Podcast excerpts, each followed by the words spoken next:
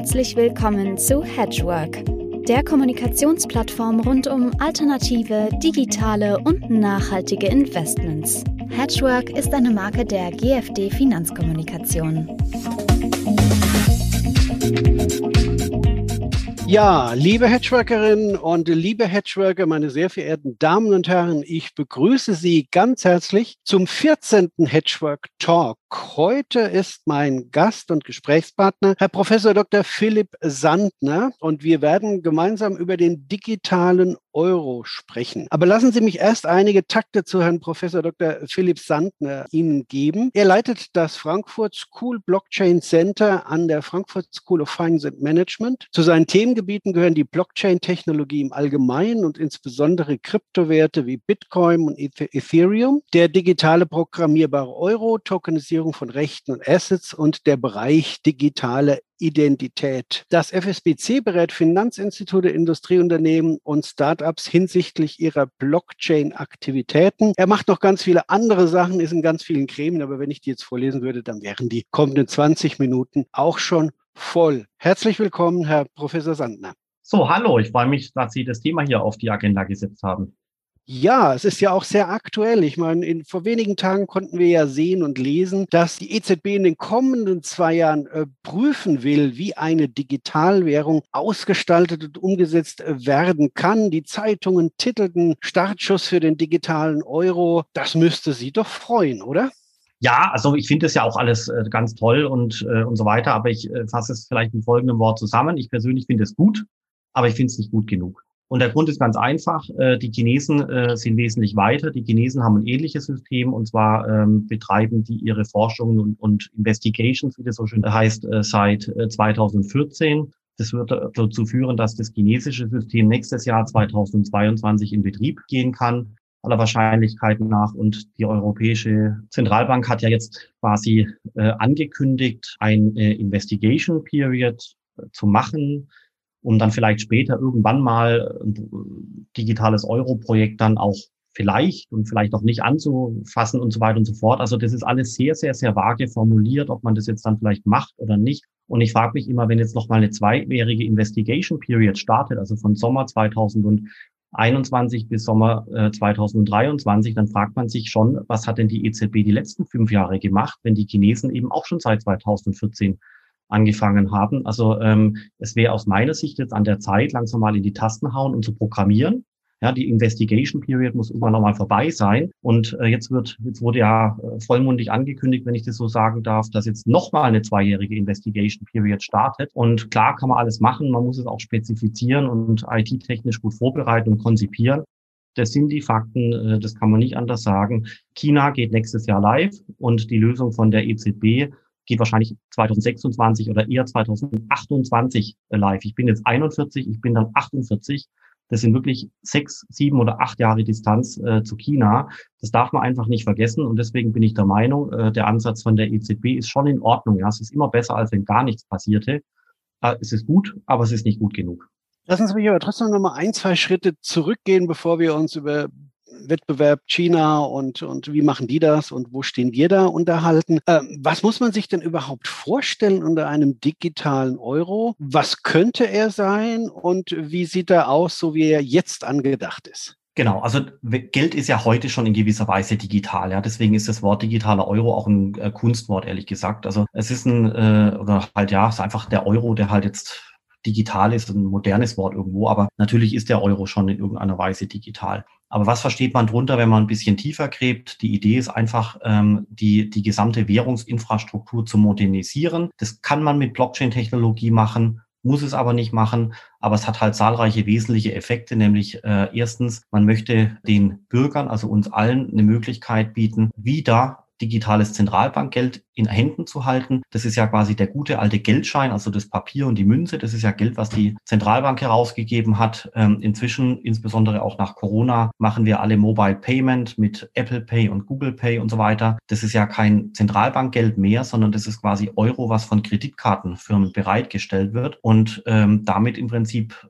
ähm, kann man schon sagen, dass eigentlich der Zentralbank, der Kontakt zu den Bürgern abhanden gekommen ist, weil sich das Thema mobiles Zahlen immer weiter verbreitet. Also kann es ja mal ein Beispiel festmachen. Also ich war in den letzten 1,5 Jahren exakt dreimal beim Geldautomat. Einmal noch im Februar, kurz vor dem ersten Lockdown und dann irgendwann hat's Geld, das Bargeld äh, gereicht äh, bis Herbst letzten Jahres und jetzt irgendwann dieses Jahr im Frühjahr nochmal. Ist ja nicht so, dass ich kein Geld ausgebe, aber ich gebe das Geld inzwischen aus zu 99 Prozent mit Apple Pay und der bei mir damit verbundenen Mastercard-Kreditkarte. Äh, ja, und es funktioniert brillant. Also das heißt auf gut Deutsch, äh, ich verlasse mich auf einen Payment Provider, der auch privat ist. Ja, Mastercard ist eine private Firma, ähnlich wie auch Facebook und Libra privat gewesen wäre. Ich verlasse mich auf eine private Firma, das ist die Kreditkarte und das, was die Zentralbank mir bereitstellt, also das anfassbare Papiergeld, verwende ich eigentlich, also ich jetzt, äh, Philipp Sandner, so gut wie gar nicht mehr. Bei anderen Leuten mag das natürlich anders sein, aber bei mir ist das Thema Mobile Payment aufgrund der Bequemlichkeit und weil es halt einfach extrem gut funktioniert mit dem iPhone,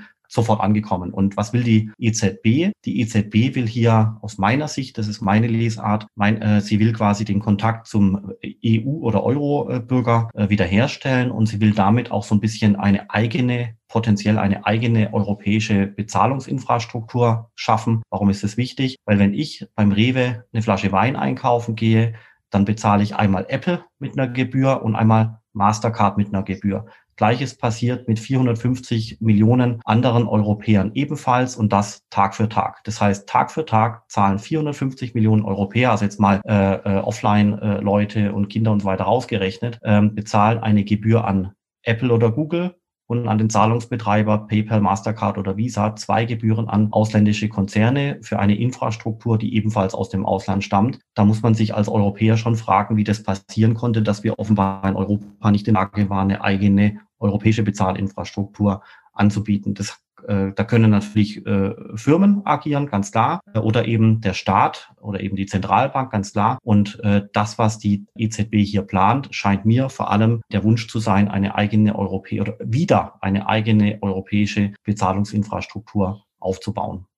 Also im Prinzip haben wir ja zwei Ebenen, mit denen Sie diskutieren. Das ist einmal der Geldschöpfungsprozess an sich, ja, dass Sie halt argumentieren, äh, das ist jetzt wieder ein originärer, der von der Zentralbank ausgeht. Und äh, zweitens sagen sie halt, und, und ich würde mal sagen, das ist jetzt ein Vorteil, den Sie genannt haben, den der digitale Euro mit sich tragen könnte. Es fallen natürlich äh, Kostenblöcke weg für den Nutzer einer digitalen Währung. Ja, aber es geht auch um die europäische Souveränität. Also das äh, äh bis jetzt, also wenn, wenn, wenn alle Europäer momentan äh, mit Apple oder Google Geräten einkaufen, dann läuft es quasi immer über ausländische Firmen. Ähm, sowohl die, sobald sowohl der Endpunkt, das ist das iPhone oder das Android-Phone, wie auch das Zahlungsmedium, das ist die Visa-Karte oder die Mastercard. Ja, das sind alles ausländische Firmen. Ich habe überhaupt gar kein Problem damit. Ich bin begeisterter Kunde und Nutzer von Mastercard, weil es einfach funktioniert.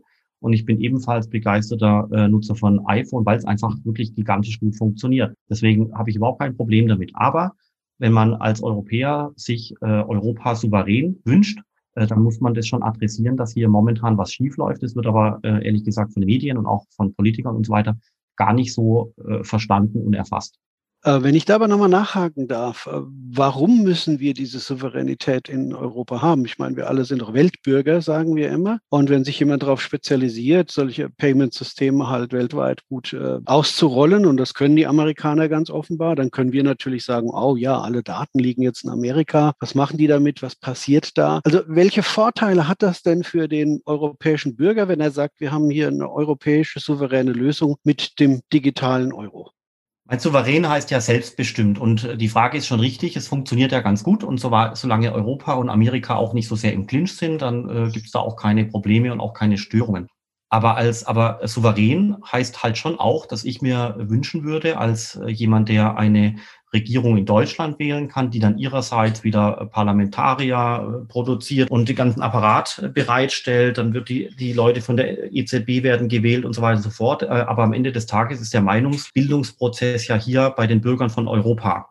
Und äh, warum ist Souveränität wichtig? Weil eben hier plötzlich Infrastruktur bereitgestellt wird, die von einem fremden Land theoretisch auch einfach abgeschaltet werden könnte. Ja, wie gesagt, es sind nicht europäische Firmen äh, und äh, wenn man das möchte, also da geht es ja auch um politische Macht und so weiter, könnte man Europa bezüglich des mobilen Zahlungsverkehrs komplett lahmlegen, wenn man Visa und Mastercard in Anführungszeichen aus politischen Gründen ausschaltet. Niemand will das, das steht nirgendwo auf der Agenda, natürlich nicht. Und, äh, das, und, und Europa und Amerika äh, gehören ja auch zusammen und ähm, kooperieren auch an allen Ecken und Enden. Aber man sieht ja auch, dass es manchmal Diskussionspunkte geben kann, wie, der, wie bei der Gaspipeline äh, Nord Stream und so weiter. Da geraten europäische und amerikanische Interessen auch aneinander. Und ich persönlich wünsche mir bei so etwas Zentralem wie eine Bezahlinfrastruktur, das ist wirklich das, das, das, das, das Nervennetz einer Wirtschaft, dass sowas technisch gesehen äh, aus äh, alleinig aus europäischer Infrastruktur besteht und eben auch aus europäischen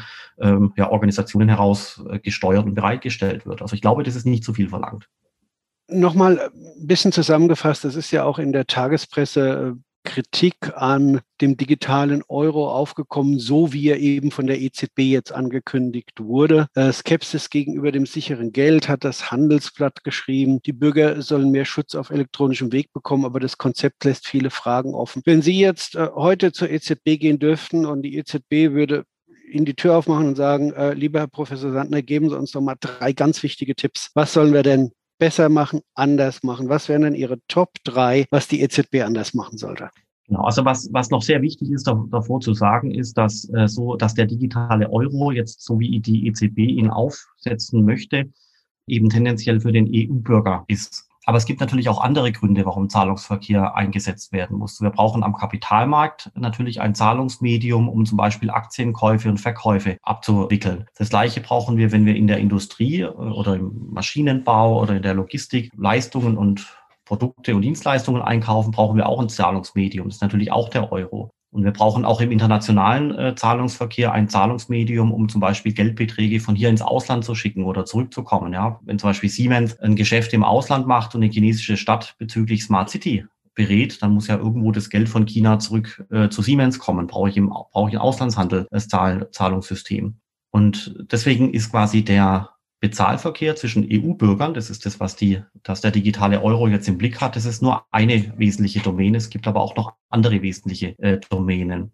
Und meines Erachtens äh, ähm, sollte man sich schon auch überlegen, was mit diesen anderen Domänen ist. Da geht es nämlich schon auch um die internationale Bedeutung des Euros. Und in der Vergangenheit war eine Währung natürlich immer dann einsatzbar, auch international, wenn sie natürlich stabil war, äh, wenn sie als Abrechnungseinheit funktionieren konnte äh, und so weiter und so fort. Und ich glaube, dass in Zukunft eine ganz wesentliche Eigenschaft einer Währung dazu tritt, die in der Vergangenheit irrelevant war. Das ist die Eigenschaft der Programmierbarkeit. Und dazu brauchen Sie moderne Systeme und dazu brauchen Sie aller Wahrscheinlichkeit nach auch Blockchain-Systeme, weil die die beste technische Basis dafür bieten und äh, oder Blockchain-inspirierte Systeme. Es muss jetzt nicht die Blockchain sein, es kann auch leicht ähnlich sein. Und äh, deswegen habe ich das Gefühl, dass äh, die EZB teilweise zu eng denkt und äh, andere Domänen teilweise außen, außen vor lässt. Es gibt zum Beispiel die sogenannten US-Dollar Stablecoins. Ja, das ist quasi der US-Dollar auf Blockchain-Basis. Da habe ich heute schon äh, eine Kapitalisierung von äh, knapp 80, 90 Milliarden und tagtäglich werden hier über 100 Milliarden transportiert. Äh, das heißt, es ist wirklich ein richtig großes Volumen. Das sind einige Billionen pro Monat. Das ist wirklich signifikant geworden. Also da entsteht in dem Kryptowährungsbereich ein, ein US-Dollar-zentriertes äh,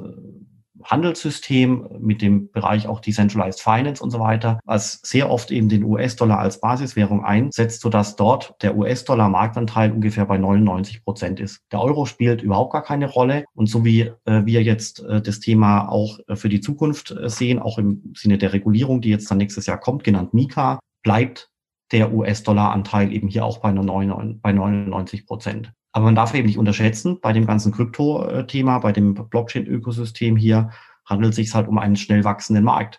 Heute sind es 100 Milliarden Transaktionsvolumen pro Tag übermorgen in zwei, drei Jahren ist es eine Billion Transaktionsvolumen pro Tag. Das darf man nicht ignorieren. Und gerade bei diesem Thema ähm, Stablecoins, die wie gesagt ähm, mit einem Marktanteil von 99 Prozent US-Dollar basiert sind, habe ich das Gefühl, dass europäische äh, Politiker oder auch nationale Regierungen und ebenfalls auch die EZB dieses ganze Thema irgendwie gar nicht sehen wollen. Und deswegen würde ich der EZB auch raten, bei diesen ganzen äh, Themen mit ein bisschen mehr Offenheit hinzuschauen und diese äh, Dinge eben basierend auch auf den Zahlen, äh, die hier erzeugt werden, anzuschauen und zu, und zu gucken, okay, äh, wo entsteht hier etwas? Und da hilft halt diese, diese Einstellung, so Krypto ist alles Murks, das sind junge Leute, die programmieren da vor sich hin. Das hilft halt überhaupt gar nicht. Das hilft vor allem dann nicht, äh, wenn der Bitcoin schon heute eine Kapitalisierung hat von, äh, von 750 Milliarden. Das ist mehr als die größte Bank der Welt. Äh, da, da hilft Wegschauen einfach nicht. Das, die Zahlen erzwingen das eigentlich, dass man hinschaut. Und da habe ich eben einfach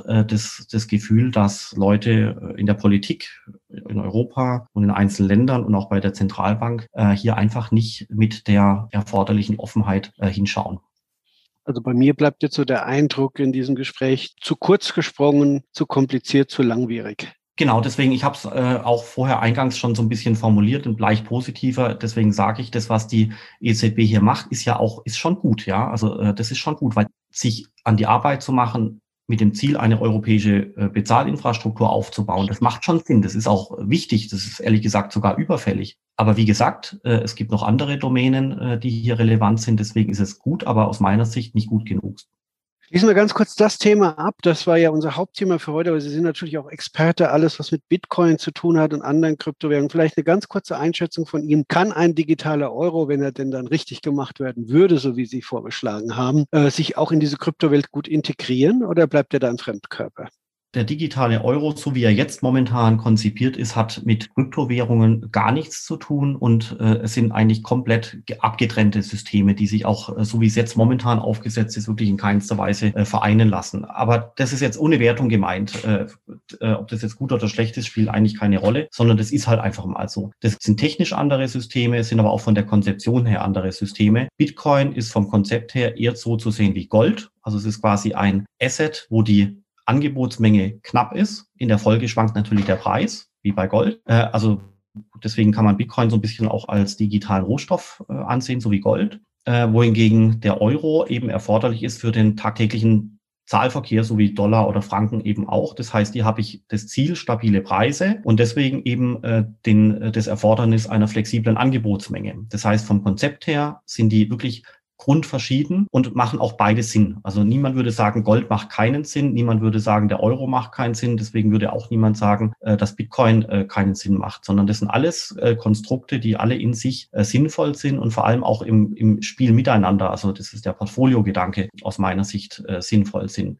Wo könnte sich die Kryptowelt mit dem Euro treffen? Das ist eben, sind, ist eben genau die Diskussion mit den Stablecoins. Es gibt ja heute schon den Dollar auf äh, Kryptowährungsbasis, also der Euro auf Ethereum zum Beispiel. Das sind Projekte, die heißen Tether oder USDC von Circle. Ähm, da gibt's den Dollar auf Kryptowährungsbasis. Da trifft quasi die Währung der Amerikaner auf die Blockchain-Systeme der dezentralen Welt. Äh, und dann kommt der Stablecoin raus. Und äh, hier gibt's wie gesagt, eine Schnittmenge zwischen beiden Systemen für den Dollar. Aber es gibt Stand heute eigentlich keine nennenswerte Schnittstelle oder Schnittmenge äh, für den Euro, weil es gibt nur sehr kleine Projekte, wo der Euro in ähnlicher Form auf Blockchain-Systeme obendrauf äh, gepackt wird. Und aufgrund der Konstruktion der Regulierungen hier in Europa und auch aufgrund der negativen Zinssätze würde ich mal ähm, vermuten, dass äh, diese Euro-basierten äh, Stablecoins auch keine große Chance haben zu wachsen. Mit dem Ergebnis, dass äh, die Schnittmenge zwischen dem Euro und dezentralen Netzwerken quasi null bleibt und äh, die Schnittmenge zwischen dem Dollar und den dezentralen Netzwerken eben so bleibt, wie sie ist, ungefähr bei 99 Prozent. Das war sehr spannend. Wir reden hier über extrem dynamische Bewegungen und äh, erstmal ganz herzlichen Dank für das Gespräch. Und äh, ich bin voll der Hoffnung, dass Sie uns in mehr oder weniger regelmäßigen Abständen auch im Podcast zur Verfügung stehen, damit wir die neuesten Entwicklungen auch immer mal beleuchten, äh, diskutieren und hinterfragen können. Herzlichen Dank an Sie, Herr Professor Sandner. Sehr gerne, vielen Dank.